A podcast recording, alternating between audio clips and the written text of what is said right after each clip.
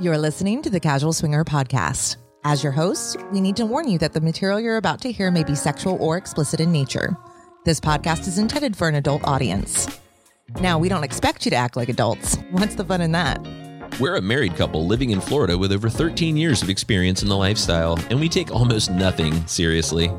Casual Swinger is a variety show, meaning we'll cover everything from music to events, travel, and even the occasional hilarious screw up.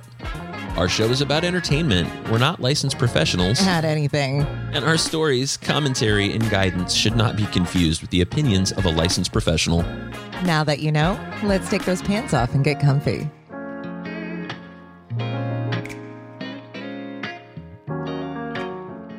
Welcome back to another episode of Casual Swinger. I'm your co host, Mallory. And I am Mickey. And we have a wonderful show for you guys today. Yeah, welcome to the snip. Yeah.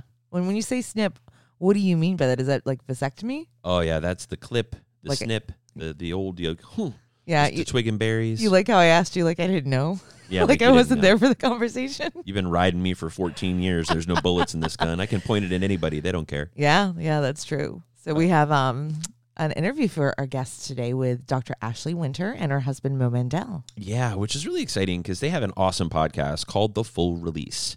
And when I was looking for a urologist to join us on the show to talk a little bit about vasectomy and if there were any side effects or downsides for anyone that's considering it, whether they're considering it just for their monogamous relationship or they're considering it for their non monogamous relationships, does it affect the way you have sex? Does it affect how your dick works? And I know that you're a dick expert, I've but you're seen not a, a, broken few, dick expert. So we No. needed to find one. and I did stay in a Holiday Inn Express once. You saw a lot of dick this weekend, but that is an entirely different situation. That's also why I'm really tired, and this is our fourth take. Yeah, this is. We have done this like four fucking so times tonight. sorry. I it reminds me of being a teenager and like staying up all night and you just get slap happy and I just giggle at nothing. There was really nothing going on that was like that funny, but Before this like my face hurts. I don't remember the last time we stayed up till 4 a.m. two nights in a row. no, I didn't know my body could still do that. Well, did you see the Red Bull cans in the trash can? Oh, in the were a lot of counter. Yeah, yeah, there was a lot of them. yeah. But anyway, so, So let's talk it. about a couple of housekeeping items before we get on with the All right. show. How about the casual toys giveaway we've been talking about for a couple of months now with Double Date Nation? Woohoo! So everybody that bought a lifetime membership to Double Date Nation in the last eh, month or so, month and a half or so, is eligible to win a womanizer premium from casualtoys.com. Yeah, That winner is going to be selected in a video from Double Date Nation any day now. yeah. So keep your eyes and ears out on social media for their announcement. Yeah, so the time has passed. October, September 30th was it. So as of October 1st, they're going to pull that. I haven't talked to Dave yet to find out who our winner is, but we're going to find out very, very soon. I think it's super secret. Ooh, secret squirrel. Mhm. Squirrels are like tree rodents. I don't know why we're talking about squirrels. I don't know either, but thank you. They have secrets. Yes, I fought one. I had the anniversary of me fighting off a squirrel. at My Well, that was yesterday, wasn't it? Yeah. I don't know why you fight squirrels. Because is it a no, fight you can win? tried to fight me. It, Oh. it broke into our house, and I tried to get it out, and it attacked me like three times. So I had to barricade myself in the dining room until someone came and rescued me. Well, now you know it. You heard it here first, folks. Mallory is even attractive to squirrels. So, anyway, November is just a month away. The Rascal trip coming up is in almost no time. It's in four weeks, Oh and my- that's sold out. That is, I'm like, I'm getting my clothes laid out. Like it's almost packing season. There was a so lot of excited. slutwear this weekend. Yeah, we got a fashion show, but I'm not trying to brag. Oh, that was fucking awesome. Yeah, you had out all the Hedo outfits, and then of course, and we're going to talk about this in a minute. We had some visitors this weekend, so there was a Hedo fashion show, Mhm. and of course, we've got all these new toys and all these new casual swinger and casual toy gifts coming for this oh trip. Oh my gosh, yeah, it's been a packed week. It really has been a lot going on, but if you're still interested in joining us at Hedonism 2, not this year, you're out of time this year, but February 2021, we're going to be back at Hedonism 2 on February 20th through the 27th with Rachel's Rascals. If you're interested in joining us, make sure to check out www.rachelsrascals.com. That's R A C H A L S for rates and information. Or you can go to our website, casualswinger.com slash travel with us. That's dashes between that travel dash with dash us. And Dash, you will find that information. Dash, come celebrate our anniversary because February is our anniversary That month. is our anniversary Mhm. month. You know what else was our anniversary? What? September was our two year podcast anniversary, and it went with no fanfare. We didn't say a word about it. Oh, yeah. Hooray for us. Yay, we're still here.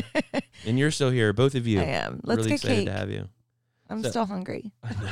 How could you be hungry? I don't know. We ate like pigs this weekend. I don't know. Sleep deprivation makes me hungry. Okay, maybe. So we had a hell of a weekend. We had a couple of visitors come in. We did. I believe um, our listeners will get to know these guys here shortly. They will. Derek and Jess. Derek and Jess actually joined us for an episode last February. Mm-hmm. So they joined us on a Rascals trip. They were listeners, came with us to Hedonism in February, and uh, we really thought they were so great and lived up Hedo so well for their first trip that we wanted to do an episode with them. But by the time we went to release the episode, COVID had happened. Yeah. And, you know, people were getting sick, people were dying, people were scared, and it just didn't seem like a good time to release it. Agreed. So we're going to release that episode while we're at Hedo in November, so you'll get to know Derek and Jess. But Not we- like we did, but I'm not sure. No, I'm, No, just no, not- I'm kidding. not like you did. so I'm going to tell you guys right now, Mallory's got a crush. Shh, crushes. Oh yeah, Can you is crush singular or plural or both? Like, I how, how- if I have more than one crush, how do. I say that? it was it was pretty hot. I'm not gonna lie. You're not going to answer my question. I'm stuck on, the grammar. It really doesn't matter. You had a crush on both of them. It was okay. it was a pair of crushes, Are you getting mad at me? a cornucopia of crushes, A plethora. You, get, you sound like you're a little annoyed, and it's just going to make me laugh more. so many crushes. but you know, it was really really cool. Uh, you know, it's been such a, a shutdown, and we haven't had a lot going on. And to find out that some friends were going to be in the area, Yeah. and they came to visit us, and we got to hang out with them, and they are beautiful people. And what I mean by that is they're just amazing. They're kind, funny, smart, sexy as shit. Yeah. When you talk about somebody or people having the total package, especially in this community we live and breathe in, that's it. A hundred percent. Smart, funny, uh, beautiful souls, kind. Yeah. And You were here when I said that like 10 seconds ago, right? uh yeah. Yeah, I was. I'm Okay. just reiterating. oh, good. can- okay, just make sure we're on the I don't page. want you to get all the credit for flattering them. you know, the thing that really stood out about it to me is I'm like, oh look, there's the perfect couple, and oh, awesome, they're they're a thousand miles away. Perfect. Yeah. Well, it happens. I think they're more than a thousand miles away. Yeah, I think it's a few. Yeah, it's just a couple thousand miles away. But anyway, if you guys are out there and you guys are listening, we miss you, and we really enjoyed it, and we can't wait to see you at Hedo in November. Yay. It's gonna be awesome. So excited. I'll be good now. I got my shit together. yeah. Yes. So let's talk vasectomy for a minute before we move on with Mo Mandel and Dr. Ashley Winter and the snip. Okay, so why why did you uh cuz this was your brainchild. Why did you decide that we wanted to talk to our listeners about vasectomies? Well, you know, every time we go out and we meet new folks, we go to bars, we do meet and greets, or we get questions into casualswinger.com. A lot of times people ask about vasectomy as an option. Uh, sometimes we hear wives uh, reaching out to us and girlfriends saying, you know, we've got two kids or three kids and, and I'm done. And my husband won't even consider a vasectomy. Do you know anything about it? And while I do, since I personally have one, and I think we've talked about this on the show before that I Mhm. do have one, uh, sometimes they want me to reach out and talk to them. And, you know, here at Casual Swinger, we love talking to you guys about our experiences, but we also love reaching out to experts and bringing those experts to bear for you with actual real life information from people that are qualified to give it to you. Yes. Yeah. So, in this particular case, while I do have something to say about vasectomy and I do have my own thoughts on the subject, I felt like it was a good time to maybe bring in somebody. And then when I came across Ashley Winter and Mo Mandel, he's fucking hilarious. Oh my god! and they have such a good rapport between them that it was just, it, it made perfect sense to bring them on. And it was not a bad idea. My God, they were funny as hell. We went two hours. I mean, I had to edit the crap out of the episode It because we talked so long because we just loved them. yeah, it's amazing when you you have a, a connection like that or, or or drive with people like that cuz like I could have talked to them for hours and hours Oh, God, after yes. we had concluded. I want to So- drink with them. I really, really. I, I know they're not Dude. swingers and they probably be scared of us, but we would love to just get shit faced with those two sometime. Yeah, and I love that they said they have questions for us. Mm. Like after the fact, because you know I'm sure some people are just curious, and I'm like, oh god, I want to know what they are. Think about how smart those two are collectively. Because to be a comedian, you have to be smart. Brilliant. You have to be quick, and Mo is quick. Yep. He's very quick, and I was very excited about that when he joined us on the show because I would make a comment and he would make it funnier, which is just oh awesome. hell yeah, And she obviously is brilliant. dude! Have you seen her Twitter posts over the Oh, weekend? they're awesome. her one-liners are sensational. Right. Like, I hate to say it, but like, um, she made a joke about like genital hygienist should be a thing. Oh, like, yeah. just saying.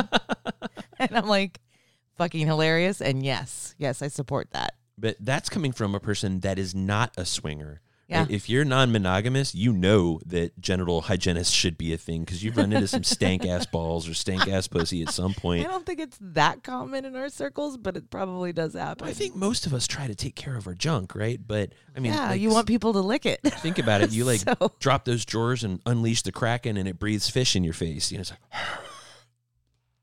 yeah, boom, boom, boom. Not awesome. Yeah. But and maybe it's not. Maybe maybe it isn't fish. Maybe it's dog breath. I don't know. I'm just saying that because our dog Funk. keeps breathing in my face and it smells awful. Yeah. But you know the thing, the idea behind having these guys on the show and the idea behind talking vasectomy today is: is it scary? Is it a bad idea? Is it a good idea? Are there any side effects? What are the chances? Mm-hmm. And you know what sort of possibilities does it open for you in the lifestyle? Right? Is there something? I mean, would you? And let's let's turn this around on you, Mallory Okay. would you choose to play with somebody versus somebody else if they had a vasectomy? Would it mean anything to you?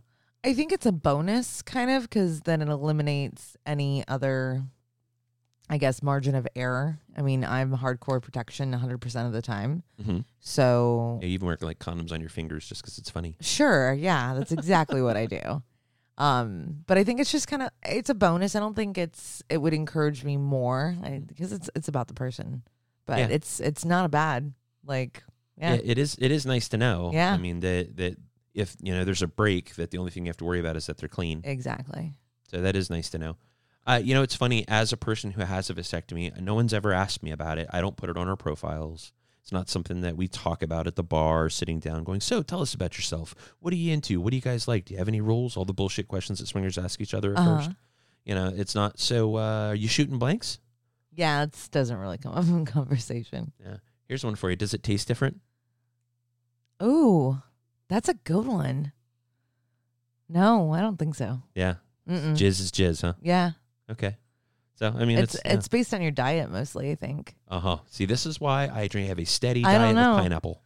I think that's a fallacy. uh, we should have asked. Now that I right. think about it, we need to we need a message. We Dr. should have a Ashley. follow up with Ashley Winter and say, "Does pineapple work?" Yeah, right? Why, you know what? Mine, it does have less calories. The pineapple or jizz. The jizz. Are you sure about that? It has to. Uh, Yes. It's it's I don't it's think so. diet semen. That is what it is. Gentlemen, go out and get your is not vasectomies diet. and tell the ladies you have diet semen. sperm zero. That's right. Come get your zero calorie semen, ladies. I got it for you. Lifetime supply, courtesy of Mickey. It's not low carb. Oh, it is. It's all protein. No, it's all carbs. Don't tell people that because no one on keto will blow me ever again. Oh, All don't right. make me laugh because I won't stop. Let's move on with this thing. Guys, without further ado, we're going to jump in here with Ashley Winter and Mo Mandela, the full release podcast. Before we do that, Mallory's going to tell you how to find us if she can get through it. I don't even know where I am right now. Okay, guys, we're Casual Swinger everywhere. That's casualswinger.com. Message us podcast at Casual Swinger. If you have any questions, love us. Feel free to leave us a review on iTunes. We are on social media Twitter, Facebook, Instagram, and YouTube. Love us and want to date us, maybe? I don't know. Double Date Nation, SLS, SDC, Kasidie, and Quivers. Well, your final profiles. Oh, that'll do it. Ladies and gentlemen, without further ado, we're introducing you to the full release podcast and answering questions about vasectomy. You've been listening to Casual Swinger.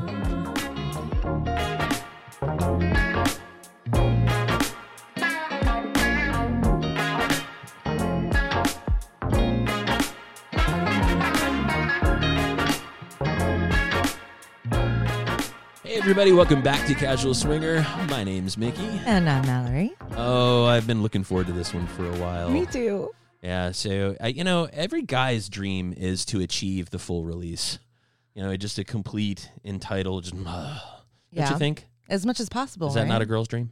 Well, I mean, maybe mine. Oh well, you all you you achieve release like sixteen fucking times every time we go to bed. You're the commonest creature I've ever met. Yeah. But today we have a full release for you guys. We have two guests, recent newlyweds to our show and hosts of their very own podcast. Their names are Ashley Winter and Mo Mandel. They are the hosts of the Full Release podcast. Guys, how are you today? We're uh, currently jealous knowing that Mallory gets 16 in on every go. Yeah, that's Give kind or of a take. lot. Yeah, right? give or take a couple.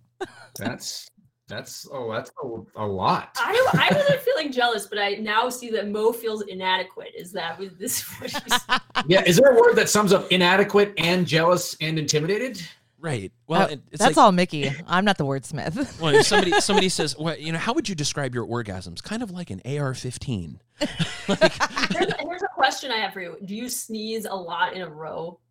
oh, Like, yes. it's one of the- Yeah. See, this is one of these things. So, so one of my former bosses, who was like my mentor in a, my like sexual medicine fellowship, was always saying that women who do like the the lots of serial sneezes for some reason are like more likely to be multi-orgasmic. And No kidding. Well, Well, there we I- go. so I have sneeze a minimum of three times, and I am not multi-orgasmic. I come once and go directly to sleep.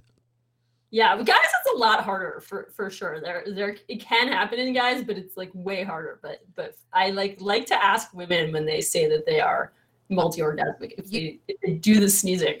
You know, I'm going to ask that at parties now. Like, I'm going to go up to girls and ask them, do they sneeze a lot in a row? Well, That's I- going I in just, my I just like that the dick doc is using harder as her favorite adjective over and over and over again. That can't be by accident.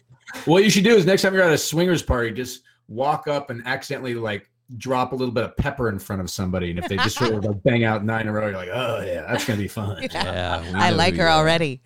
All right. So who do we have? You know, Ashley Winter is a board certified urologist, and her husband, now husband Mo, is a comedian. These guys do make up a great, great, great pair, and a really great pair to help us answer some questions today about the snip. So that's what this episode is all about. Is about vasectomy, and maybe we'll. Oh, I, talk th- I thought you meant circumcision. I was like, oh, they they put it together, Mo Mandel, the Jewish angle, and we're getting the big snip. Great. We went and got the Jewish Sorry. guy. I was like, oh, I could talk about my traumatic snip for hours. Okay, vasectomy though, I understand. Yes. Well, We'll that's because start you got it done when you were 30, but I mean, that's, it's way more traumatic. Oh my God. Absolutely. All right. This is going to be a shit show, guys, and we're excited to bring a shit show to you. We love bringing shows to you that are a little serious and a little silly. So I hope you guys are going to dig this. Yeah, absolutely. So big congrats, obviously, on your uh, recent nuptials. I stalked you guys a little bit on social media, especially Twitter, because I'm kind of one of those Twitter whores that I, I just sit there and look at people all day long. It's kind of like my my personal TikTok hole. And I saw that you guys had a wedding dance to one of my favorite songs, like top 10 of all time. And like you did the lift and everything. So I I already loved you guys, but I lost my shit there. Like I'm a total fangirl now. Your dynamic, your conversations, the format of your show. So yeah. Thanks so big- much. Yeah, yeah. Big congrats. And uh yeah, huge fan. So if you have other music you want to put out there, I'm totally gonna stalk you again and judge so you. that whole thing was Yeah. just you whoring on them for It him was. doing a lift at the end of their It dance. was well, so Ashley's from New. Jersey, so you know what I mean. Like that that that dirty dancing kind of vibe is in her blood. So we definitely wanted to bang it out. Uh, but it got dangerous because I broke my finger right before our wedding, and all of a sudden I didn't think I'd be able to do the lift, but I could tell like I'm just gonna have to buck up. This made my first big sacrifice as a husband because I knew she really wanted to do it. Was this some sort of like comedian accident? How did you break your finger? Oh my god, it's ridiculous. I wish I could say it was like a swinging accident, but it was actually just playing uh, football at my bachelor party, and uh, game-winning interception. Though, just want to throw that out there. Game winning pick. so All worth right. it. Got it. But I had told him if he goes away and has a bachelor party, that if he comes back and has COVID and ruins our wedding, that I'm like not gonna go through with it. So instead, he just decided to break his ring finger, which was very Yeah, that's it. Okay. I haven't put a wedding ring on yet because we, we bought a ring and then I broke my finger. And before I even realized it was broken, we went to get the ring, and the guy's like, uh, your finger's like two sizes bigger now. So I don't think this is gonna fit. so we're like, maybe we should take him to the, the doctor Yeah. because this is And like that's what drove us to the actual doctor. yeah. Gosh, that says so much about the world we're living in because usually a bachelor party, you like don't come home with herpes, a stripper, or illegitimate child. And it's like, don't come home with COVID and ruin our wedding. Oh, in the age of COVID, herpes, that's almost like coming home with a bouquet of flowers. You know what I mean? If that's all you're bringing. yeah. Like like herpes, you know, like we would be like I would make him go ahead with a wedding, but like if he has COVID, we can't infect everybody we know, so we had to have to call it off. That's a good point. If you have herpes, there's a very little chance you're going to infect your dad at your wedding. Good point. Yeah, well, and we're swingers, so our wedding there was a high chance we could have infected everybody at our wedding. that's uh, that's how that shit goes. But anyway, for our listeners that are listening to you guys for the first time, let's give them some details about the two of you, your podcast, the full release. So, a doctor and a comedian meet in a bar. we actually met in the bar of a comedy club that I was performing in in Portland. I was uh I'd come up from LA to do a weekend at this club called Harvey's and um I noticed Ashley in the front row and I sort of did a little flirting with her, you know, just kind of baiting that hook a little bit. And then I was selling my merch, my stupid shirts and CDs. I think I was like, I literally had hard CDs at the time. She was just sort of leering around, you know, just kind of hanging around. If she was a guy, it would be creepy, but she was a, a beautiful woman. So I was like, okay. It's much cooler when hot chicks do that. When Yeah. dudes do it, you're like, uh, can you please leave? Yeah, absolutely.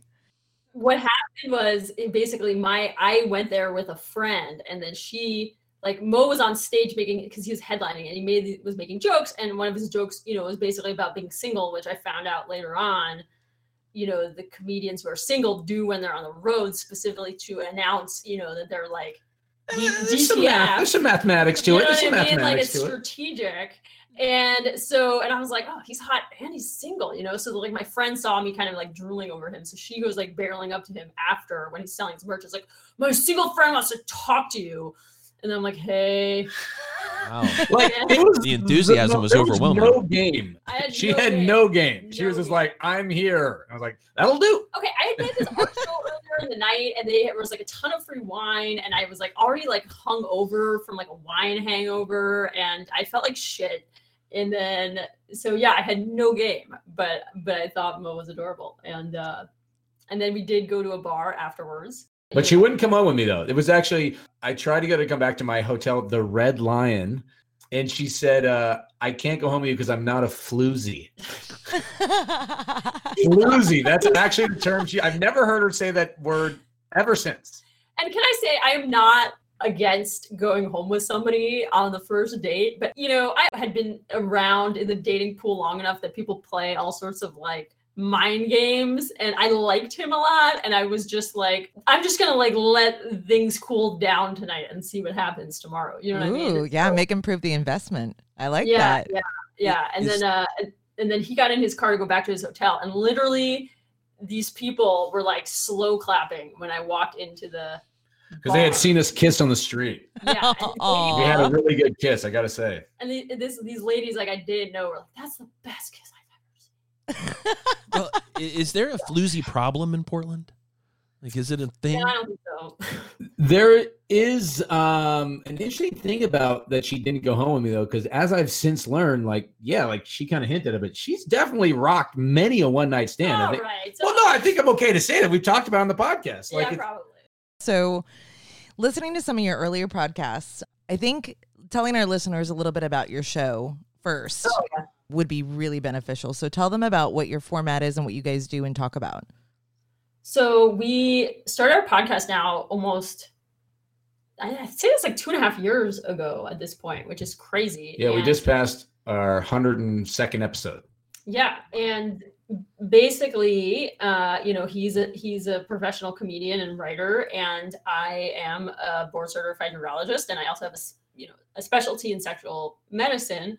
And you know what we were realizing, a that it's just like a a funny combo to have a comedian and a lady dick doctor, you know, if you will, and also that you know what I saw in my in my life was that you know, a lot of medical professionals were kind of talking amongst themselves, right? Writing articles for liter, you know, medical journals, going to their own conferences, but not interfacing with kind of easily digestible media meant for, you know, the the population at large, right? And then a lot of information or discussion about sexual health and men's health, women's health, whatever, you know, in the mainstream media was about people who don't have necessarily great information, right? And so Sure. we were just thinking like how can we kind of interact in a way that's like digestible and answer people's questions and you know kind of talk about some of these topics uh, you know in a way that's fun but also not full of bad information.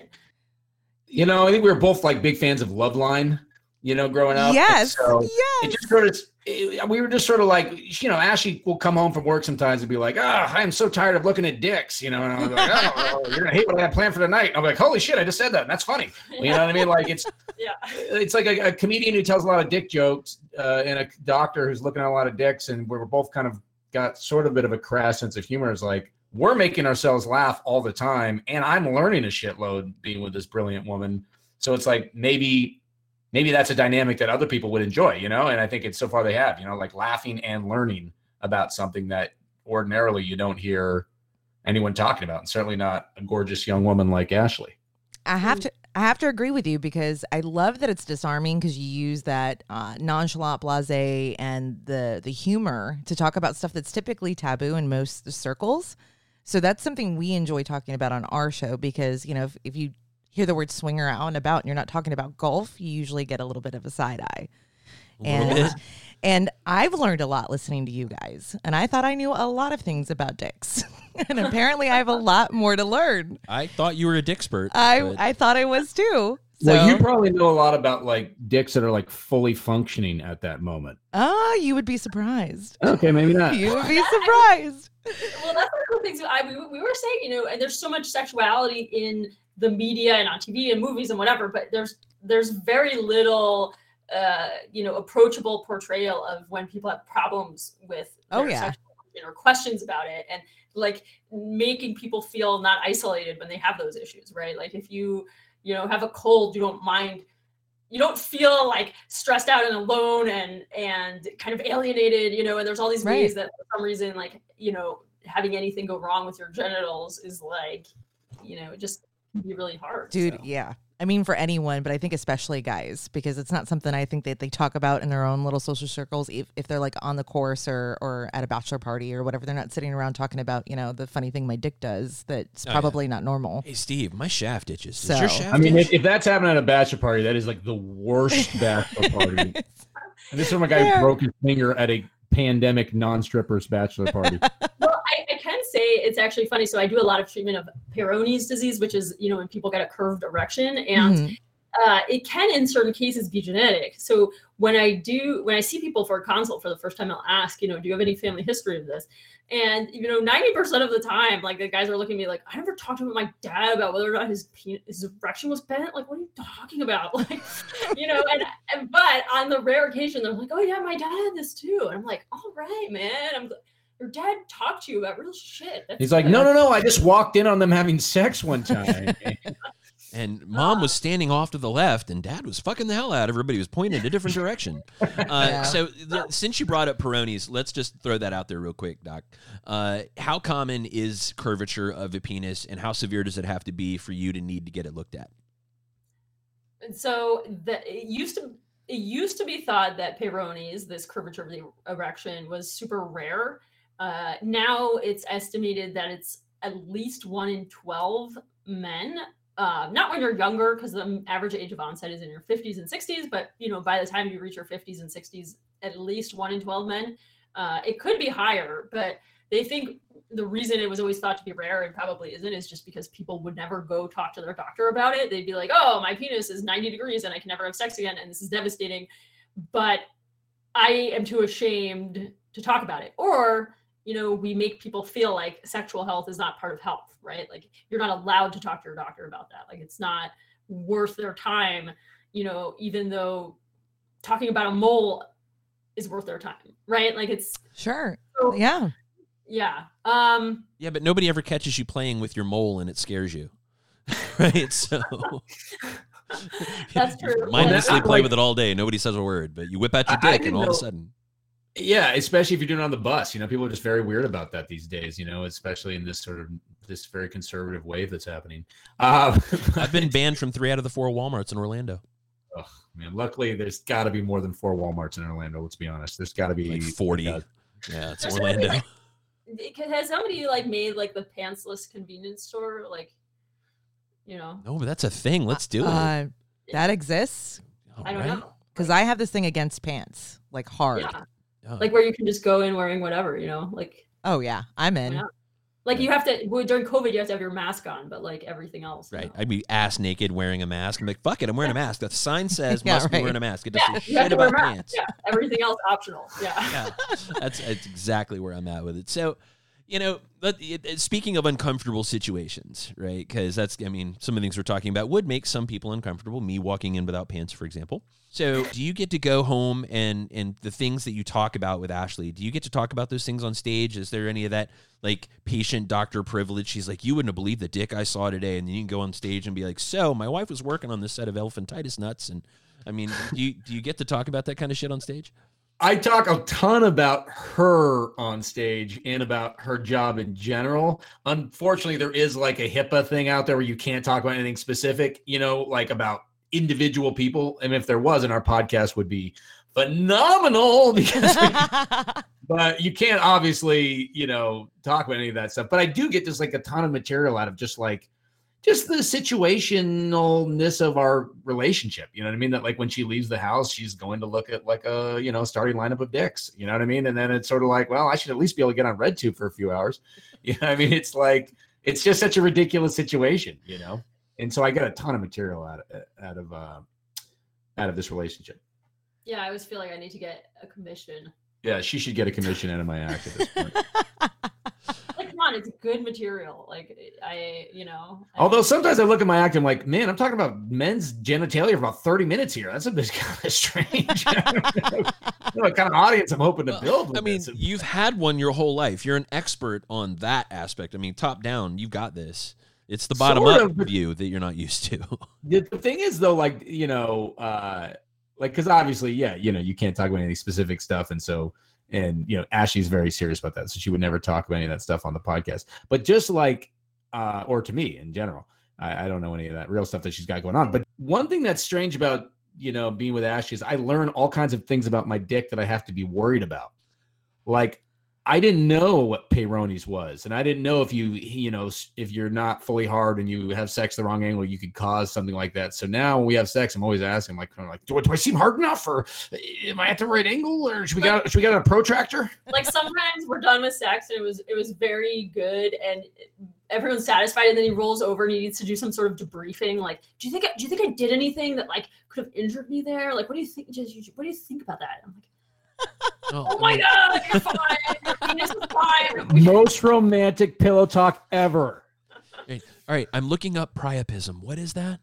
yeah but uh you know they people will say they're like why would a woman become a, a urologist and i'm like i don't like it's really great for me to spend time thinking about things that aren't going to go wrong with my own body like i don't have a prostate so i don't need to worry about all these things you know like it's it's fantastic if i was delivering babies and then i want to have a kid it's like damn it That's actually genius. you want- I never thought about that because I was thinking, like, what brought you down that road to decide that this was going to be your specialty? And that might, th- there's a light bulb over my head that just went off. Pl- That's- Please say it's because you were a hoe in college. No oh, At That's my school, virginity at like 20 um that is amazing. At 20, isn't that crazy? wow. She was smoking hot in high school too, but I mean, she was also like a valedictorian, so I mean, maybe she just prioritized differently. but like I didn't have any sort of you know like conservative upbringing at all. I was just like I was just like shy and like kind of out to lunch. I don't know. Like some people, you know, they're just not ready. so, Yeah. Mo, when you found out that was her specialty, how did it make you feel? What was your reaction? Well, it's so strange because it was like I didn't even really know that was a thing. I, I didn't know there were dick surgeons. I thought dicks were like horses. You know, when they got sick, you just put them down. Like I didn't know that somebody was there giving them CPR and stuff. Just shoot also, it. it wasn't very long into our into our dating. Like it wasn't something I kept from him, and then we had to debrief about. Like I think that night at the comedy club, when I when when my friend was like, "Oh, Mo- you know, this girl wants to talk to you," he's like, "Oh, what are you doing?" I was like, "I'm a penis surgeon." And I was like, "You're that like, really good in bed, or what's?" That was her- so her was pickup line? Like, yeah, I'm pretty sure. Right? Like I'm pretty sure that's what I said. Yeah, I was not. I was not on my A game that night. It just. That's the cutest thing I've yeah, I mean, heard. it, it's not to me intimidating. People always like it's intimidating dating a dick doctor or a dick surgeon. I'm like, not because she's dealing with dicks. I'm intimidated because she's smart enough to be a fucking surgeon. You know what I mean? Like, I'm an idiot. Fair. I don't know how to do anything. And like she knows how to like they she's legally allowed to cut people open, and I'm just like I am such a fucking moron. It'll take me eight hours to edit a YouTube video. I'm just like, that's what's intimidating, you know. I'm Like she can look at all the other dick she wants as long as you know it's in a non-intimate setting. Yeah. But you know, that said, Mo has like been on network television shows and created a television show that ran for a few seasons and you know has a legitimate IMDb and all this. But it's all stuff dumb like, compared to what you do, though. No, but it's not dumb, you know. So from my standpoint, I'm like, oh, this guy's famous. That's so intimidating, you know. Like fuck, you know. So I mean, whatever. I I just think it's great when people are impressed by each other in ways that are different. You know, it's nice. Um, yeah, Very That's true. a sign of a great relationship when you're kind of in, enamored with each other's professional capabilities and still like to see each other naked. yes, yeah. I mean, look, man, if we're still going this strong after 28 days of marriage, I think we can make the distance. You know, I, I mean? think you're over the hump, dude. Yeah, you've our gotten fire through is still going strong after 28 days. So you know, it's clearly it's the right thing. Well, Yeah. yeah. when we had been married for like four days and we hadn't had sex for like two days, we're like, we went half our marriage without having sex. Yeah, Really that's just when you have to have a quickie devastating. on the counter. Just just knock it out. Um, but I should, as an aside, just say that I do see women patients, but I, you know, I don't do like baby stuff and things like that. But I, but I definitely also see lots of lady patients. So I'm not just dicks. So, You know, let's talk a little bit about sexual health and wellness. You know, this is this is your Ballywick doc. Uh, you know, I know that in lifestyle circles, we run into people who have varying levels of conversation about vasectomy. I personally have had one, so I have a lot of things to say about it when these things come up. But a lot of times it's the guy going, fuck no, no one's taking a pair of scissors near my dick. And then there's, you know, girls going, well, you better, or you can't have it anymore tell us a little bit about the basics of vasectomy today. Uh, you know, how serious is the procedure? What is it exactly? Go. yeah, sure. So, uh, vasectomy is where you, you know, you have your, your testicle carries your sperm uh, to your urinary tract uh, through your vas deferens. That's the tube that connects them. And the way to basically make sure that you have you you don't have any more children or are sterile is if you have this procedure done uh, where a small segment of your vas deferens is you know cut and removed or cauterized so burnt on the inside um, and you know generally that's done in a urologist's office. There are some primary care doctors family doctors who do it also. And uh, you know it's super common. Uh you know i mean i think it it can be obviously it's a very precious part of your body so it can be a very intimidating thing. But in the scheme of procedures it's a very safe and effective procedure. Uh you know it's one of the only ways to have uh you know kind of contraception that's that's male based uh, aside from condoms right? So if you're a guy and you you know want control over your fertility it's it's a great option. Um you know and i see that. I mean i have guys who have come in who are single guys you know and and want a vasectomy because they don't want to get a woman pregnant not because their partner told them they had to uh you know so so yeah. And it's uh you know most of the time done in the office with local uh, of course there local anesthesia sorry numbing medicine of course there can be complications but you know in the scheme of procedures or in the scheme of permanent sterilization options you know vasectomy is a really safe What I'm always shocked about when you talk about those surgeries, babies, is like people if they just get local anesthetic are, are fully awake, and you'll be like talking to them while you're doing it, which is so nuts to me. yeah i mean that's You're a- making small talk while you got your hands in a guy's ball sack. Yeah, I mean that's my favorite. The the best way, aside from giving like the lidocaine, you know, to get a guy through the vasectomy is just to make small talk, and that's one of my favorite things in clinic is because every other patient comes in with a problem that you have to talk to them about, right? Whereas a vasectomy guy is coming in with no problem, so you just talk to him about whatever the fuck. So like they'll come in and I'll start doing the procedure. I'm like, so tell me about what you do, you know, and and it's usually you know young active guys who are in a productive stage of their life. So I've had all sorts of people come across my office and, you know, I've heard about just a crazy range of things, you know, from people being like, I mean, whatever. We're in the Pacific Northwest, so you know you hear about people being like salmon fishermen and like you know guys who do the tree stuff or your arborists and you know whatever tattoo artists and people who work in government and like all this crazy stuff.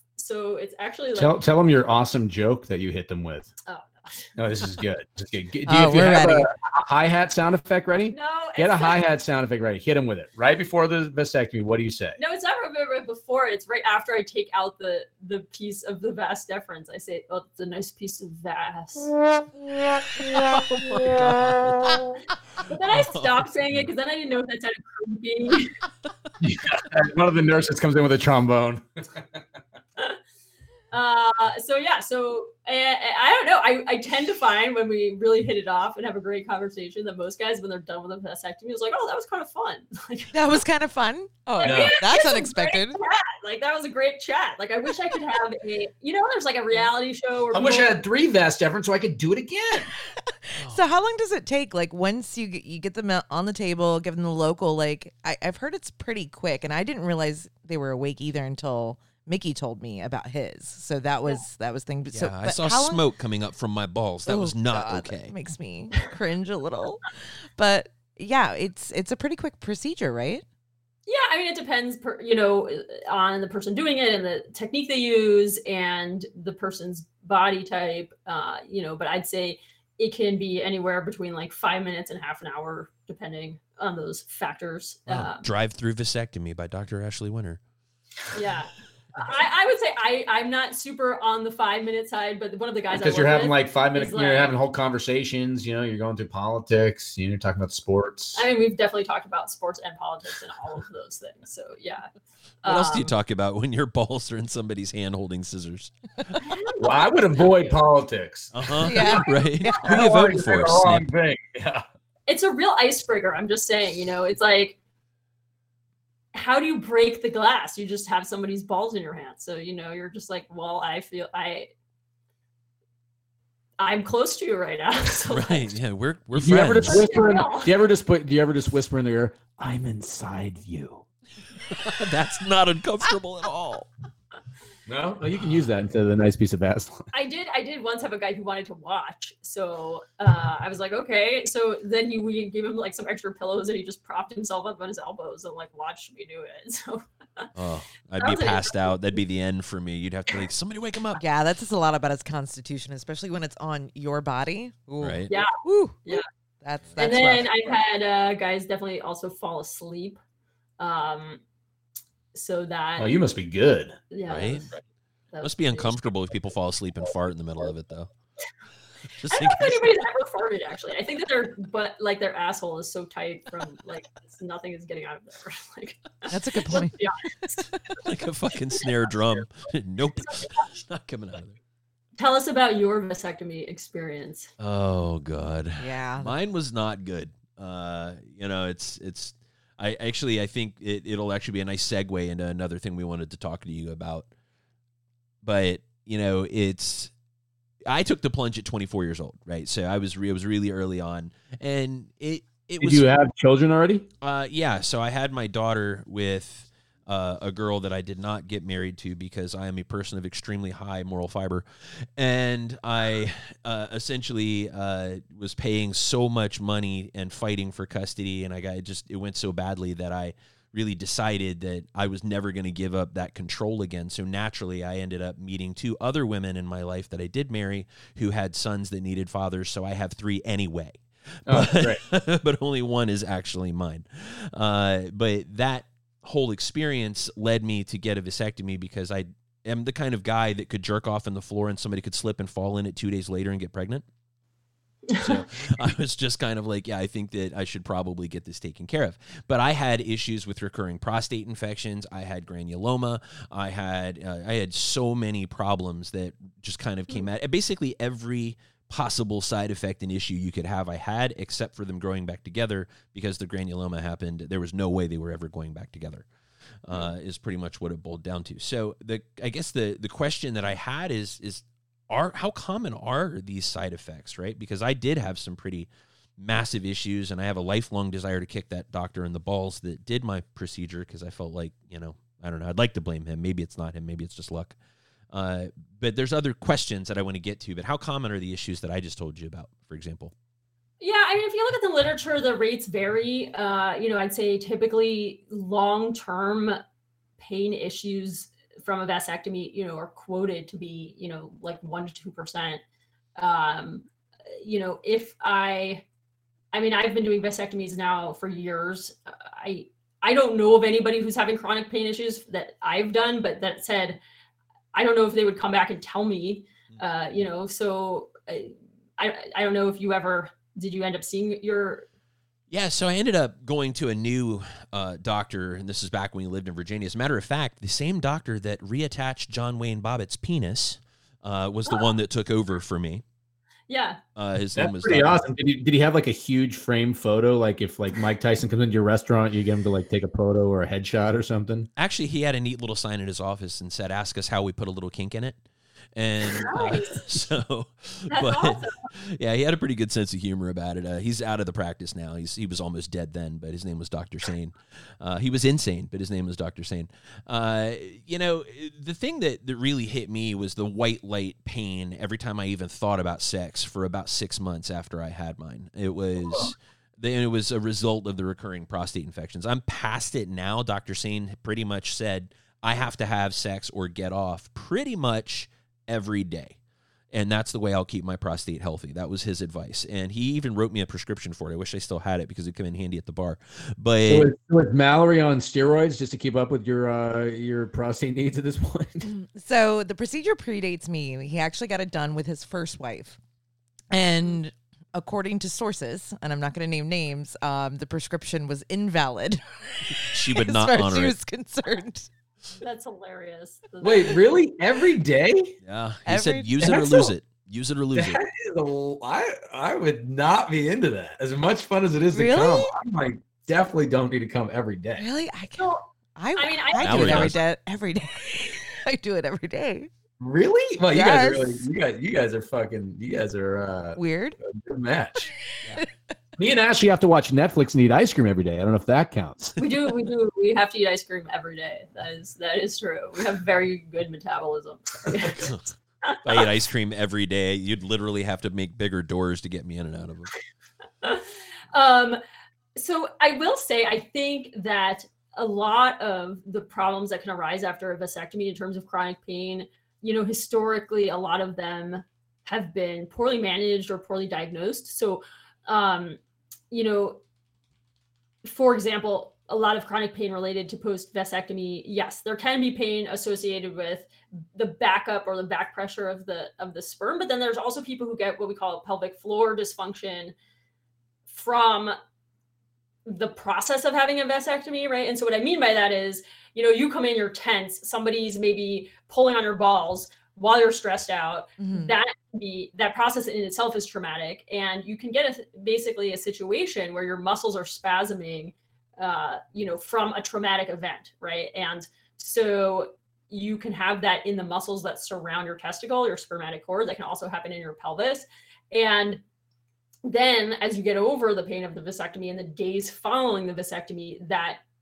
whole process can become compounded and you know i have seen many men who have pelvic pain and like you know you i examine them right and you literally put a finger up their ass and it's like you know so tight right like they are so tight and they are you know I'm a virgin too. It's fine. No, you're not. So No, no, and I'm not saying this is you. I'm not saying this is you. Just kind of as like a, you know, my like public service announcement about this is like, uh, uh, you know, if you right like touch something that's hot, you pull your muscles away from it, right? Like if you touch a flame, and the same thing, your body tends to react and pull itself away from a source of pain, and muscles will tense. And so, like a lot of guys who are having some of these issues after vasectomy, you know, they potentially should be seeing like a pelvic floor physical therapist or somebody who can do internal work on them or you know there, there are tons of interesting options that maybe you know you even needed somebody to present to you you know early on and they didn't I have to jump in here because she said pelvic floor work. So this is like one of those moments that I was like, you got to be kidding me. This is a part of your job. She was in LA and that she was like, hey, I got to go do this uh, conference uh, for A like class. a day, a class. I was like, what are you? She's like, oh, I was like, we're learning pro- pelvic floor work. what it involved was her going to a place, and it was all female urologists, right? No, it's fel- pelvic pelvic floor physical therapists. Okay, she was learning from pelvic floor physical therapists how to massage guys inside pelvises. So there No, was no. like, They were the some of the physical therapists were teaching other physical therapists. whatever. The point is, you went out to a place, I and there was a bunch of guys who had volunteered to have you know Like you guys women, women put their fingers in their asses and massage their uh areas. As I was like, that's what you did all day. yes. I, That's where that, that's where you're at. I picked the wrong profession. No shit. I'm like, you could be you could be a, a course instructor for physical therapists. right, you know? free coffee Wow. and donuts. I'm in. Physical therapist, you know, but yeah. I I'm stunned by it, of course, but you know, it's when we talk about the whole pelvic floor like work. Yeah. I, that's what we call fucking. yeah, that's true. But like um, manipulating the the prostate and like that whole area, I think is really underrated in regards to like traditional sex too. Yeah. So for sure. yeah, yeah. There used to be when guys used to come in for with pelvic pain, like an old school thing was that you would go to a urologist and they'd give you a prostate massage and you would basically like, you know, have uh, what they called expressed prostatic secretions. Mhm. If you will. But I mean, like, Explosive I, orgasm. I mean, this is like old school stuff. Like you would go there and the, and the pro- urologist would just like rub your prostate until that happened. And like people don't really do that anymore, but that was considered a classic treatment for like male pelvic pain. Like you'd have your kind of lineup of guys who would come into the urologist's office and have their like weekly prostate massage from their urologist. That's not covered under my HMO, doctor. It. That's It just may be. that's so surprising to me. That if you think of like a doctor in the 1950s who just comes home and it's For like sure. he's just had like numerous guys come in his office from like that was his day. Like, And all those guys felt better afterwards. no, I'm sure they did. I'm still waiting for the day where they treat women with hysteria by making them masturbate. Well, I mean, they used to use like uh, you know, vibrators on them. I mean, Oh, that yeah. was I really think we need to like start a petition to bring that back because I think it would improve a lot of mental health too. Oh yeah. I mean, Just go in, get I'm not whacked a off, and go on about your day. Just like at work saying. instead of the yoga room, they have like the masturbation room. Yes. Like, yeah, I I need work. to I- out. I need to go masturbate right now. yeah, yeah. We work from home, so like any whatever room I'm in at the time kind of works. So Every room in this house is a masturbation room. I literally walk out to go get a, a bottle of tea or something, and she's on the couch. I'm like, okie dokie. yeah, whatever. Just keep doing Just don't thing. make eye contact. Now, you know, some of the guys we talk to uh, here on Casual Swinger, because this is a swinger podcast, ironically enough, even though we're just cutting up today and having a good time. But some of the folks that listen to it, you hear them talk about the things that scare them about vasectomy. And, and a big part of what scares them is, you know, someone coming within 100 yards of their nuts with a pair of surgical scissors. But other things like reduced sex drive, reduced volume of yes. of semen, intensity and distance of ejaculation. Apparently, some guys judge their virility based on their ability to paint a headboard, reduced testosterone levels, and, and other issues. Are any of these fears real? So most of those observations in men who have had a vasectomy are, you know, like subjective. I also think that if somebody had a traumatic experience with a vasectomy and they're experiencing pain or they're, you know, expecting to have reduced virility, you know, all these things, and like you can get in the headspace where you're feeling less into it or because your balls hurt you don't want to have sex or you know or if you're having pelvic floor dysfunction maybe you're not ejaculating as hard because your pelvic floor is a huge part of your ejaculation right? Like you that those muscles squeezing right before you come like you can tell that there's a muscular component to that like that's happening. Um so it's not to say that people don't experience those things you know they're not generally a direct physical consequence of having a piece of your vas deferens taken out. So here's some examples, right? 95% of your ejaculate comes from your prostate and your seminal vesicles and your uh, you know periurethral glands, right? So all of that stays intact after a vasectomy, right? So the average guy is not going to perceive a reduction in his ejaculate volume after a vasectomy um, because most of it is not from your balls. Like that's just you know whatever the, the, physiology of it. So so that's one. I mean maybe tiny but if you're able to tell the difference in like 5 to 10 percent of your ejaculate volume like you're very sophisticated. Um, so. you, may, you may be like spending a little too much time looking at it. Fair. Don't judge my measuring spoons next to the bed. Right. If you are ejaculating into a yes onto like a, a, a highly sensitive kitchen scale, scale then maybe you're going to notice that. I don't know, but like, um, I like to jack off into the scales of justice, and I like to see, am I guilty today or am I innocent? I thought you were going to say you jerked off into one of those little hug drinks that we drank when we were kids. I was like, what are you doing, dude? I try to fill up an entire Capri Sun. oh God! Sorry. I will say this. Uh, this is I, a good one. I heard was uh, you know, we give people a cup after the vasectomy to bring the sample back in, mm-hmm. and like somebody thought that they had to fill up the entire cup. so like they brought in like just an entire cup of cum. Good for like, them. Wow. the lab tech is like, what is this? Like, how many times did they have to whack off to fill it up? Right? Holy this was crap. this was 19 hours of Pornhub. That's what this was. Yeah, so in terms of the testosterone thing, the testosterone is produced by the testicles uh, and you know, testosterone production is what we call endocrine function, meaning that the testosterone goes directly from your balls into your bloodstream. It doesn't go through your vas deferens to produce its effects. Okay, meaning like cutting your vas deferens isn't going to lead to a change in the amount of testosterone you have in your body right? Now if for some reason something went really wrong with your vasectomy and the blood supply to your testicle was cut then you could have shriveling of your testicle. It probably wouldn't be very noticeable but that would be like testicular atrophy. The chance of you having that happen from a vasectomy is like really low. Uh, so uh, yes on some really crazy complication, you could have testicular atrophy and reduced testosterone, but that's just not even something I would expect to happen.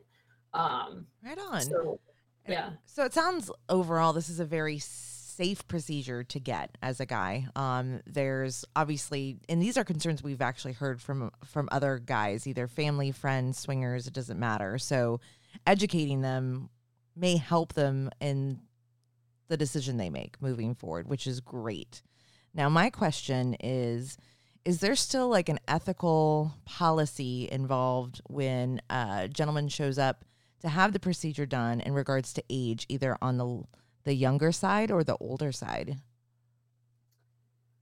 I'm trying to think. Um, you know, I, some guys in my group definitely make guys who are younger, let's say like you know if you're younger than like 22 uh, you know kind of have a, you know a discussion mm-hmm. before mm-hmm. they do it and also if you don't have any children to have a discussion before they go through with it because there, uh, there are plenty of guys who don't have any kids that want to do it uh, in terms of older i'm not sure because you know you could be an older guy and have a younger partner it's not like they're necessarily going to make a decision that they're going to regret if you're having a vasectomy when you're like 50 mm-hmm. you know right so as a girl, the reason I asked is um, after I had my son, I was really, really young, and I was like, "All right, I want my tubes tied because this is a lot more than I bargained for. It wasn't planned, and I just want to make sure that this one that I have, to, I, I, need to take care of, that I'm I'm doing the best I can. But I don't think I want to go down that road anymore. Mm. So being very young, there was no doctor that was willing to do it. Oh, tubal I- ligation was not on the table. And what I kept hearing is maybe talk to your partner and have them come in to get the vasectomy because that's a lot safer, easier, mm. and mm. it, they don't. There wasn't these quote unquote restrictions, and I, I don't know if that was like a personal uh, thing for the the specific doctors that I saw, or if it was just like an ethical thing across the board or or insurance, which is kind of like I said why I asked. Um, but the other thing I was curious about is there any like health benefits? Like if if the guys have a vasectomy, is there anything that's a, a plus or a pro other than birth control? Both awesome questions. Uh, you know, in terms of your experience, I think even in the past, you know, 15, 20 years, there's been, you know, radical shifts in terms of allowing people to have the reproductive autonomy and respect their decisions you know that they want to have um, you know, and and the reason I say that is even you know when I was when I was in my 20s, I remember I wanted an IUD, and because I hadn't had a child before, no gynecologist would give me one. and that's a reversible form of birth control, right? It's Right. like I mean it's crazy. Uh, but and and I was at, at the time in medical school and knew that it was safe to have an IUD if you hadn't had a child before, and they still wouldn't do it, right? And I lived in like a, you know, I lived in a northeast like liberal state or whatever, but it didn't matter, you know. And now, now, I think the vast majority of doctors would give a woman who hasn't had any kids yet an IUD, you know, and so. And I, and I see in my own practice, I think that some of the older physicians, you know, kind of have some more more moral sense of needing to make sure people are making decisions about not having children than maybe some of the younger doctors. Like i think mm-hmm. some of the younger doctors are like well if this person wants a vasectomy you know we're gonna like respect that choice you know Right on. Yeah, I don't think we're struggling to populate the earth at this point. right right yeah It's okay, yeah, Abraham, sit down. Right. I mean, like, it, you know, a 25 year old guy, like, that's his decision. It's not my place to, like, because you're 25, say, like, you you have to have kids for another 10 years. Like, that's your decision. Like, uh, how do you know you're not going to want to be poorer and have less time in the future? And, And uh, what if you want that option? and it's also just like, right. I mean, in this country, we ta- take 18 year olds and we put them in wars and we s- celebrate that. Right. And it's like, if you're 18 and you're allowed to decide to put your life on the line, Good point. like, why can't you decide that you want to have sex without making somebody pregnant? Like, I just. or even more so, you could just buy a gun when you're 18, but you can't decide you don't want to get someone pregnant. And that's Yeah. pretty Right. Yeah. You can Yeah. kill someone. We're fine with that, but we don't want you create. We don't want you taking the ability to create Yeah. somebody. you yeah. know? Yeah. Can't drink, can't buy cigarettes now either.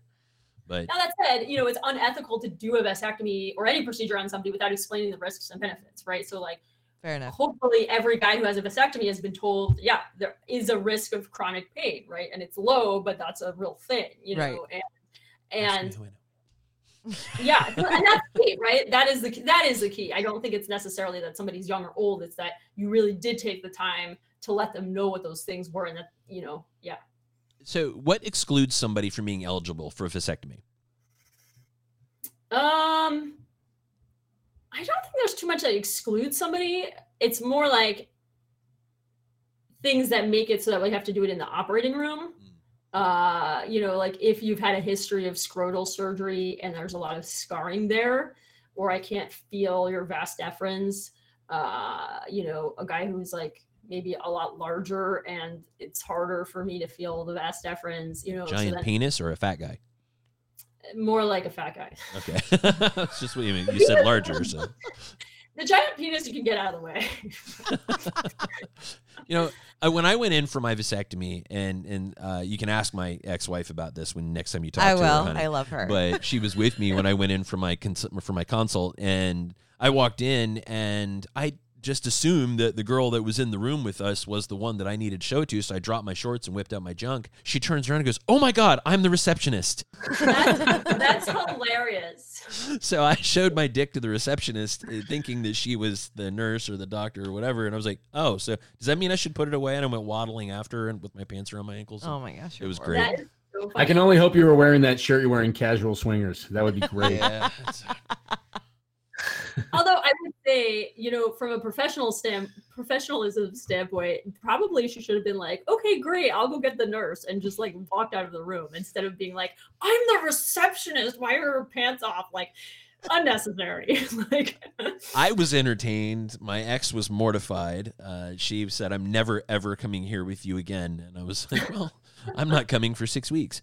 the funny thing our nurse, I, our nursing staff will always say is like you'll they'll tell a guy to address from the waist down uh you know and they'll walk out of the room and when they come back the guy's like buck naked.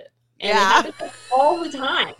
And it's hilarious because women never do that No, no, because I think guys are generally uncomfortable just shirt. We call it shirt cocking. Actually, a friend of ours coined that term. Oh, that's that they're naked from the waist down and they only have a shirt on. They're like, this just feels silly. So they just It, like does, it the top does off. feel silly. It's a very goofy, goofy look. You It's feel like, like- a little ten-year-old kid, like waiting for your dad to, like, you know, help you, like, get dressed in a locker room or something like that. Or like a little Winnie the Pooh with like a little yeah, yeah. You feel like Winnie the Pooh. Yeah. No, I look like Winnie. I, I resemble Winnie the Pooh when I do that. Okay, so it's, it's just not a good thing. But oh, It's good so grief! funny. But Oh. it's so awkward whenever you walk in a room and a guy's just like, and also a thing that guys will do is we'll give them the sheet, and instead of them opening up the sheet and putting it over their their lower half, they just leave it in a little nice little square. You know, like a napkin just over yeah, the like- yeah, general yeah. area. Yeah. Yeah, just sitting there with a nice little square sitting there on their lap, and then they're totally naked, and we're like, guys are just like it's hilarious. I, don't miss I don't working in a doctor's office now. No, nobody forget all the nobody little gets hard in your office ever, do they? Uh, I mean, it happens like on rare occasions, uh, and That's- usually it's just an anxiety thing, you Yeah. know. So, I think part of being a prof- professional is just saying. I mean, you can you can tell if somebody gets an erection and it's kind of uh Inappropriate. Or an accident? Yeah. Yeah, and then when it's an accident, and the vast majority of the time it's just an accident, you know. And I think part of being a professional is just like normalizing that and just being like, it's okay, you had a stress erection, like whatever, you know, Yeah. just move on. Dude, Um, that never happens on. when I'm getting my taxes done. yeah. That's That's a true. very good point. Yeah. Why why do you never get pulled over by the cops? You're like, sorry about this hard on officer. I'm super stressed out right now. It's just killing me. Work's tough. Kids won't shut up. Oh. Wife's mad all the time. I wanted to talk about um before I forget the HIPAA compliance factor um because every indi- individual right has a right to their their privacy when it comes to the relationship with the doctor, um and conversations on the female side in a little swinger circles is, you know, I if a husband were to go in and have the procedure done, there's no obligation to inform the wife because that is that is his doctor, it's his procedure, and it's actually against policy. Is that correct? Uh, yeah. I mean, the guy, the person when they come in, they're like awake, so Yeah. there's no reason to contact anybody about it. You know, if they went and came in and had done under anesthesia, for example, then they'll fill out a card ahead of time saying like, when I'm done with the procedure, who am I supposed to call? You know, for example, to come get me, and then you also check a box: Are you allowed to talk to them about the medical information? You know, Right. but uh but yeah i mean uh, that's yeah it's Yeah. just not our it's just not our Not that I think there's like probably a ton of guys doing this in secret, but there's probably a few of them, or It's at kind of a least dick maybe somebody that have thought about it. I, it's not my place to judge. Yeah, I mean, when I was dating, I had, uh, you know, I, I mean, I had a house and, and a daughter, and I was a single dad, and I was doing all that stuff, and uh, I had a, a couple of people that you know tried to surprise. I think I'm pregnant. I think it's yours, and I was like, haha, that's funny. I've had a vasectomy for ten years. You're a whore. Get away from me. but, that was a good time for that. Wah, wah, wah sound. Yeah, right? right. See, You- this is the great thing about a vasectomy though i mean it is like in that way it's empowering for you right like so many guys think of a vasectomy as something that's like put upon them and it's like in your experience that allowed you to be active with multiple partners without the fear of impregnating somebody like Yeah. that was your control you know what i mean like Yeah. that's huge I mean, Exactly. that's an empowering thing to have that option if you want to have it you know I'm pretty sure you took a lot of antibiotics early on. Oh yeah, when I was in college, it wasn't cute. I I was a petri dish in college, but you know, it's when I was. Of course, I was an adult with a, a daughter at this point, so I was actually safe, and I'd actually used a condom with that person, and she tried that bullshit anyway. But uh, so uh, Mo, I gotta I gotta ask, and I'm sure this happens because you seem like a really approachable guy.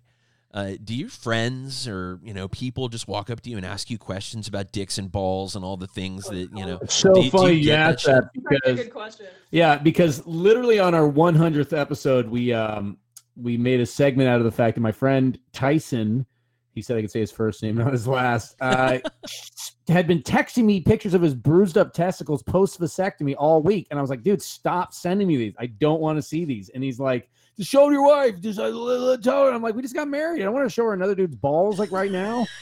and I was like, all right, dude, if you're gonna keep sending me these, I'm gonna put these on our website and I'm going to talk about the podcast. And we literally have them on our website right now, thefullreleasepod.com. Thefullreleasepod.com. There's one pornographic image, and it's Tyson's bruised and battered uh, ball sack. And then we had Ashley kind of like go through it on our podcast.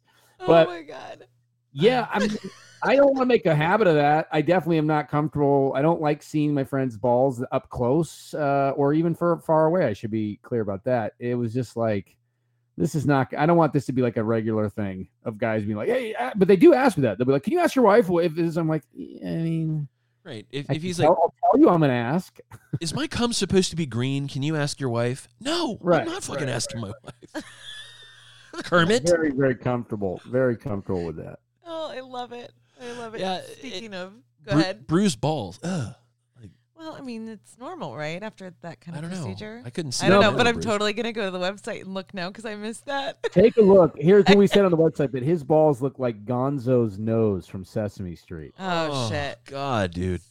It does not look like Gonzo's. nose. I, I think it does. Weigh in on the website. All right. I see Gonzo's nose. I It's so will funny send you. I see, I see post procedural scrotums all the time. You know what I mean? Like after vasectomies, after other ball surgeries, and like his balls just looked so fine to me. I was like, oh, that looks wonderful. That looks great. And Mo was like, oh my god, this is intolerable. I cannot handle this. Oh, it's just also rare to see just like just uh, you know the problem with a cell phone is like it's when you when you open up your cell phone there's just like oh my god another picture of his balls like it's just like it's jarring you know they're and they're very they're they're they're, they're quite visceral looking But you know, it's kind of funny though because I, on the other hand, you know, with the textbooks I have and the articles I read, you know, like you'll just see photos of of pieces of body parts all the time. You know what I mean? Like, Sure. like yeah. when Mo, when Mo and I were flying to see each other every time, you know, and he was in LA and I was here in Portland, you know, I'd be on the plane, you know, reading the Journal of Sexual Medicine, which is my favorite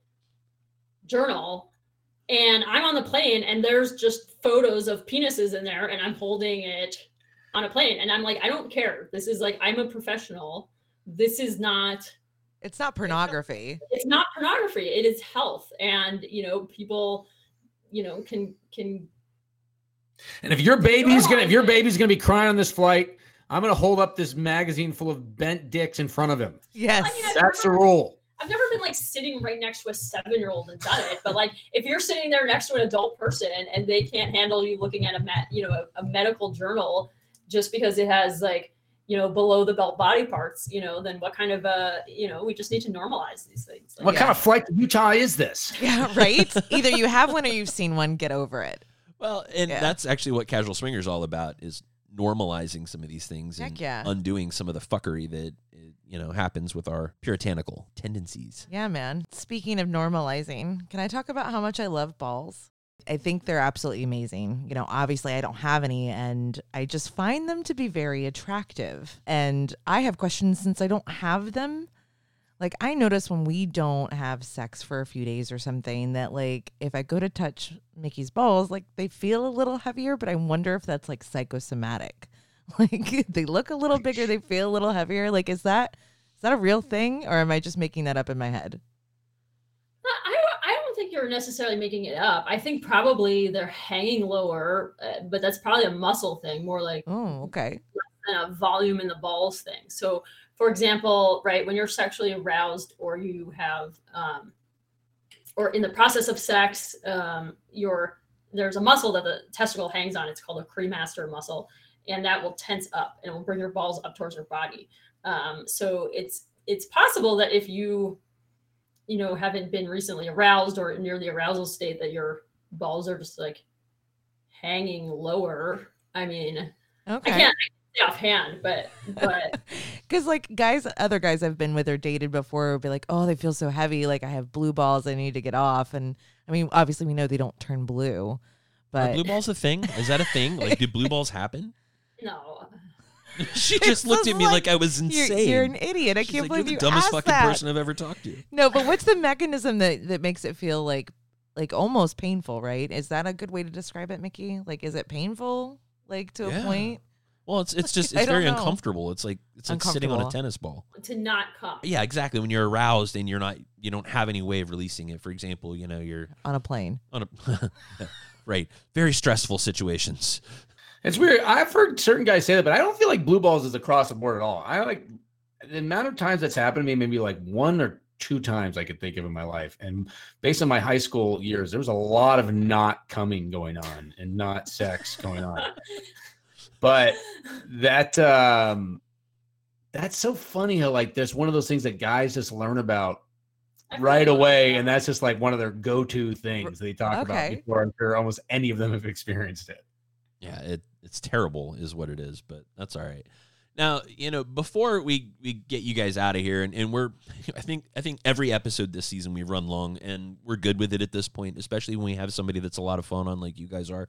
So, we want to ask cuz this episode is called the snip.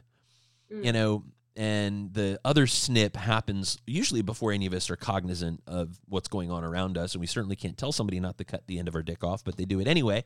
So how common is circumcision in adult males in america today? And do you get patients that are asking to have it done as an adult because of embarrassment or social issues? Because I think you know in the swinging lifestyle there there are some guys that are a little concerned about whipping out you know the hooded warrior. So, you know, is that something you guys run into in your line of work? Yeah, definitely. So the it, it definitely is becoming less common uh, circum to be circumcised as a as an infant. Uh, you know, if you look at like our parents' generation, I'd say, you know, when, I have guys coming in right who are 70s or so, I mean, almost every person is circumcised, uh, or at least of people who are born in the U.S. Uh, so generally, generationally, that was definitely across the board kind of something that was done uh, I think you see more younger people coming in not circumcised and more parents nowadays deciding not to circumcise their children. Um, you know, in terms of people coming in and doing it as adults, it's it's not infrequent, uh, and there's a number of reasons. So on occasion, it's somebody coming in who, you know, they're in a relationship and they feel, you know, self-conscious about the, you know, appearance of the penis, but most of the time when I have an adult who I'm circumcising, it's because they're actually having problems with the foreskin. So you can get mm. something called balanitis, which is you know inflammation of the foreskin or even infections like fungal infections. Mm-hmm. And they've tried lots of different medications and and ointments, and it's not going away. And you know it's somebody who for the first 30 years of their life they were able to pull the foreskin all the way back and now they can't and every time they try to it's like bleeding and painful and you know that just sucks right? So and they can't have sex because it starts bleeding and it's painful every time there's any traction on it whatever. So so those people will oftentimes want a circumcision and it's a very you know obviously positive choice if if other treatments have failed.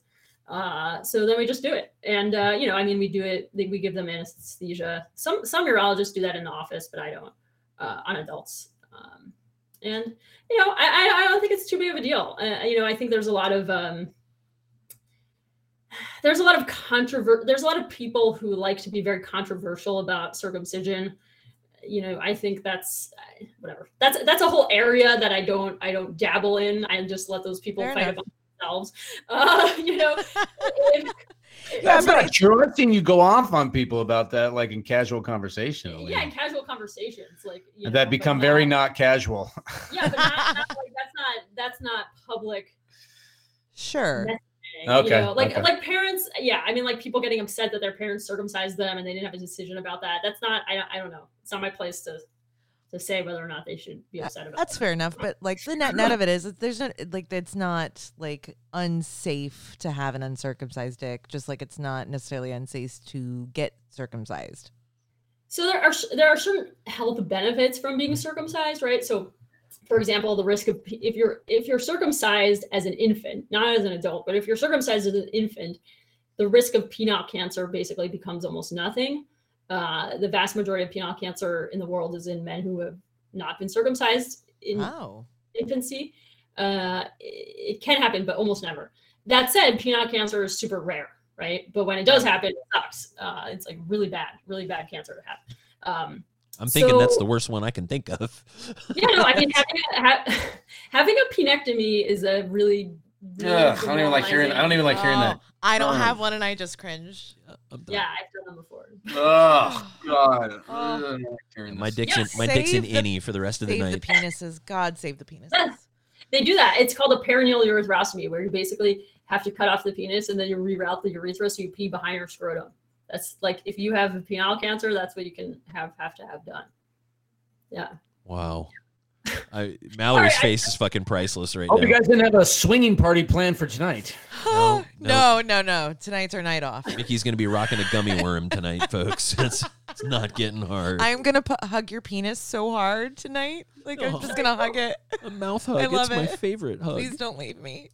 Mo, Mo gives me shit definitely because he's like sometimes you just go and you definitely know that you can just terrify people and you just say crazy shit, especially loud in a restaurant. So Did you know that you could piss out from behind your scrotum with the right? What?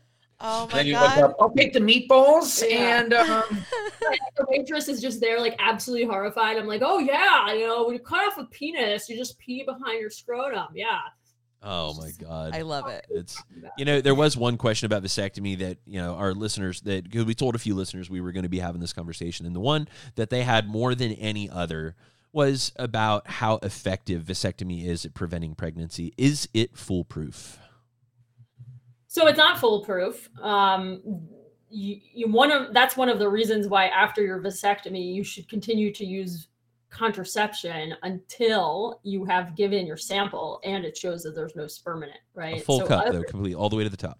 not the, not the full cup just one splash that's enough uh, but that is a big deal and this is one of the things i always also say like if you go out of there and you know get somebody pregnant before you checked and like i'm not paying the birth control that's what i joke around with but uh, that is un- unintended pregnancy after vasectomy is one i think the main reason urologists get sued for things um, Oh. so yeah yeah and then and then it can like you were mentioning all kind of you you were very familiar with the complications from vasectomy. So recanalization is something that can happen um, where basically the two ends stick back together. Uh, it's not common um, but it can happen. And and that's why again you just have to make sure that you wait that time. We say three months and 40 ejaculations um, and make sure that it's you know shows that you're sterile before you do it. But but and there are some guys who do it and they it's not they're not sterile. And then they have to have it like revised or done again. Um, but uh Okay. but yeah once you've been documented to be sterile like the chance five years later of you somehow having sperm in there is like extremely rare I was mean, gonna that's probably like one in a million or something I was gonna say there's there's probably seven or eight digits in there that factor into to that one person that m- it may happen to. Yeah, yeah. So the main risk is afterwards before you check, or if it never, like if it never really, Yeah. like if it took right away. You know what I mean? Like if it never Yeah. really made you sterile in the first place. But you can check that. So Right on. Yeah. So before we bring this to a close and let you guys go, Mo, knowing all of these things and hearing these conversations, do you, I mean, do you feel inspired to get a vasectomy at some point in your life? Or are you uh, like horrified? absolutely not. And I haven't wanted to. And doing this podcast only increased me not wanting to. And I absolutely don't want to. he's a hypochondriac. No, I'm definitely uh, not. It doesn't sound. I mean, we don't have kids yet. We want to have kids, so I think I got some time. But no, I mean, like, eh, it, it- it's even though I know from what she's told me, it's super safe and you're way safer getting a vasectomy than you are driving on the LA freeway. It just still there's like an instinctual, just like mm, no, no. Now I understand why you got it at that age because you went through something probably more traumatic. So you're like, let me make sure that doesn't happen. But no, I Kids are- feel like Yeah. knives near my dick. I don't want to happen. Yeah, kids are definitely traumatic. Knives, like we don't walk in with like a set of like. I'm assuming you do it. You look like Dexter. You have like 75 different blades you pull out. That's what I'm assuming happens. Yeah, I'd I'd rather have sex with live sharks, angry ones, than ever be anywhere near that woman and impregnate her again. But uh, I- I still, you know, I, I'm happy I did it. Um, it certainly saved me from a lot of, of trouble and, and tribulations over the last, you know, years. But I, you know, I wonder. It, I mean, do do you ever get like swingers in your practice, or, or people that are not monogamous, that are consensually non-monogamous, and want to get it done so they can have more fun? I probably have. Those people haven't told me that's why. Oh, come on, loud and proud, Oh. boys! You got to do it. yeah, We on. did it. We did have a swinger couple on our podcast. One of our earlier episodes, you can find it called "Meet the Swingers," and their claim to fame was that they once together fucked Ron Jeremy. And I wonder, given the lawsuits that just came out, if they're still using that as a bragging card. May not go so well for him now. I don't, and you know what though? I don't know if it's as rare as people think it is because It's it is not. Ron I'm sure it's not rare at all. It's not. I think he's been with like 90,000 people. And at Oh, that yeah. point, you're like, yeah, I got run over on the freeway. It, so fun story. Um, I what he was there in Jamaica. That was Yeah. him, wasn't it? People were talking about his porn trick, and I was like, "Hey, my husband has a trick. He can he can make his balls dance." And I'm trying to convince my husband to go show Ron Jeremy his dancing balls. It didn't work out. I was really disappointed, but like just having the image in my head makes me happy. yeah, well, his trick is cooler. He can come on command. You can like have one go up, the other go up, the Yeah. one go up. Like you can do the. Well, you got like Charlie Chaplin nuts. Yes. Yeah. Yeah, they That's dance. good.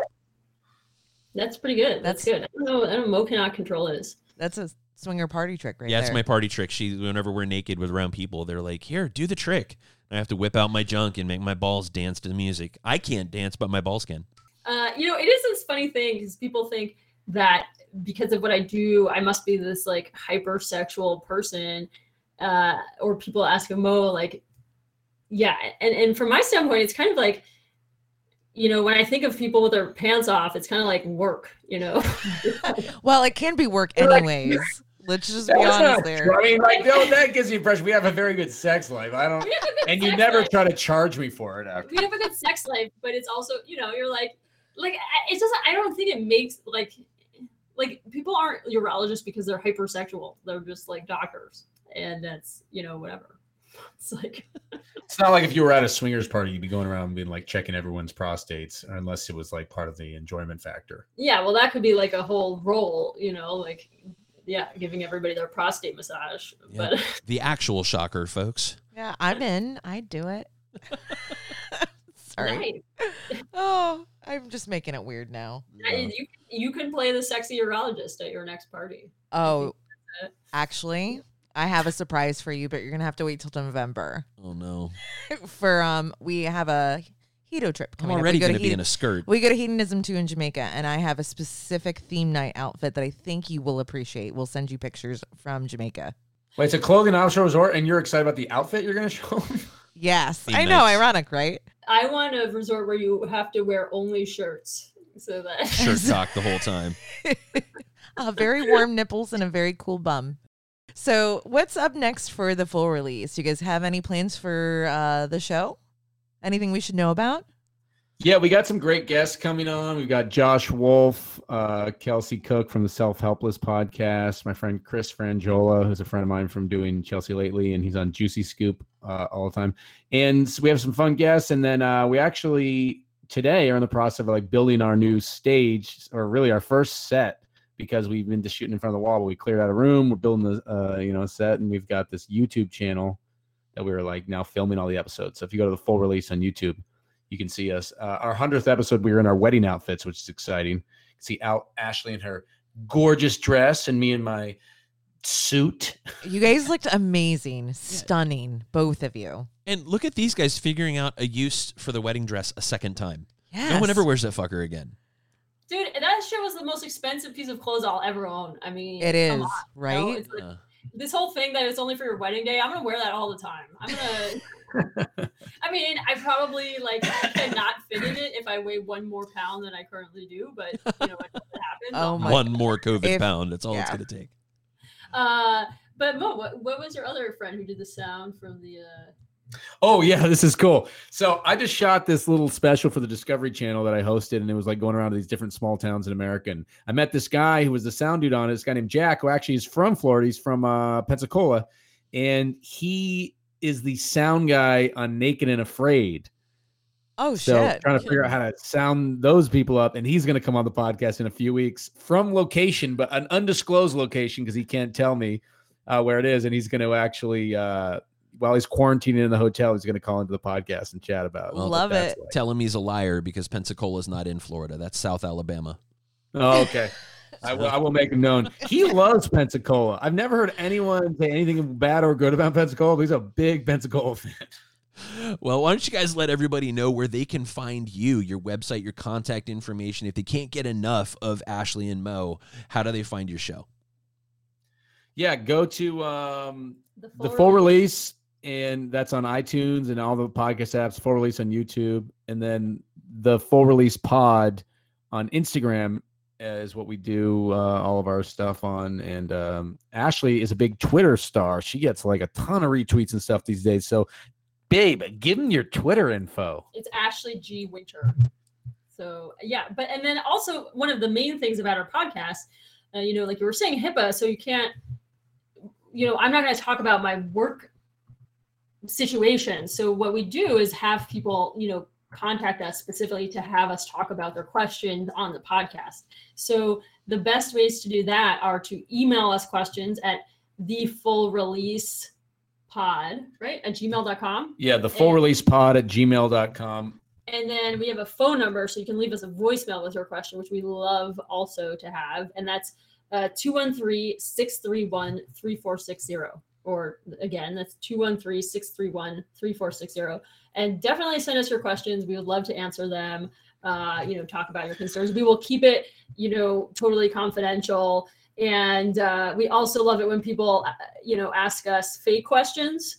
Uh, so Yeah, we have a segment called Real Answers to Fake Questions. So if you have any completely bizarre, ridiculous question that you want to hear a doctor weigh in on, um, whether it's getting STDs in Narnia or anything you want to discuss, like call- somebody called in with a penis that just wouldn't stop growing and it was like 30 feet long and he was asking what to do with it and so you know i try in my most scientific and dry manner to answer their fake questions so people can just send those in too Yeah. Also, if anyone likes stand up, if you go to momandel.com, you can see where I'm, you know, performing around uh, on my dates post uh, virus pandemic started in 2021. I'll be back on the road. So Uh, if your br- if your road brings you to Orlando, you got to let us know. I've done the improv down there. I had a great time. Oh, we'll be there with bells on. Heck she might even wear a shirt and nothing else. Ooh, love it. we'll have Sold. some stand-up at the sex club in town here Oh yeah, I have. There's a sex club in Portland that uh, they do a show at, and I have performed right before the uh, the sex started. That's fucking awesome. Excellent. All right, and before we let you go, guys,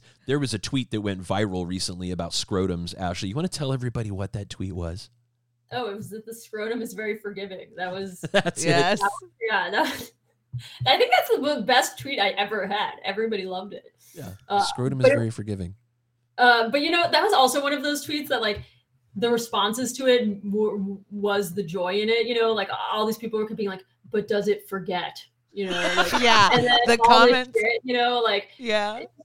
so it blew up and it was like thousands of retweets and people just saying crazy shit and it was like that was a good time. Oh, that that was hours of entertainment that I am so happy I invested in. It was Yeah. it was good. That's something. Well, guys, thank you for hanging out with us for a long episode of Casual Swinger. This is pretty much our longest episode ever, which means we had fun talking to you.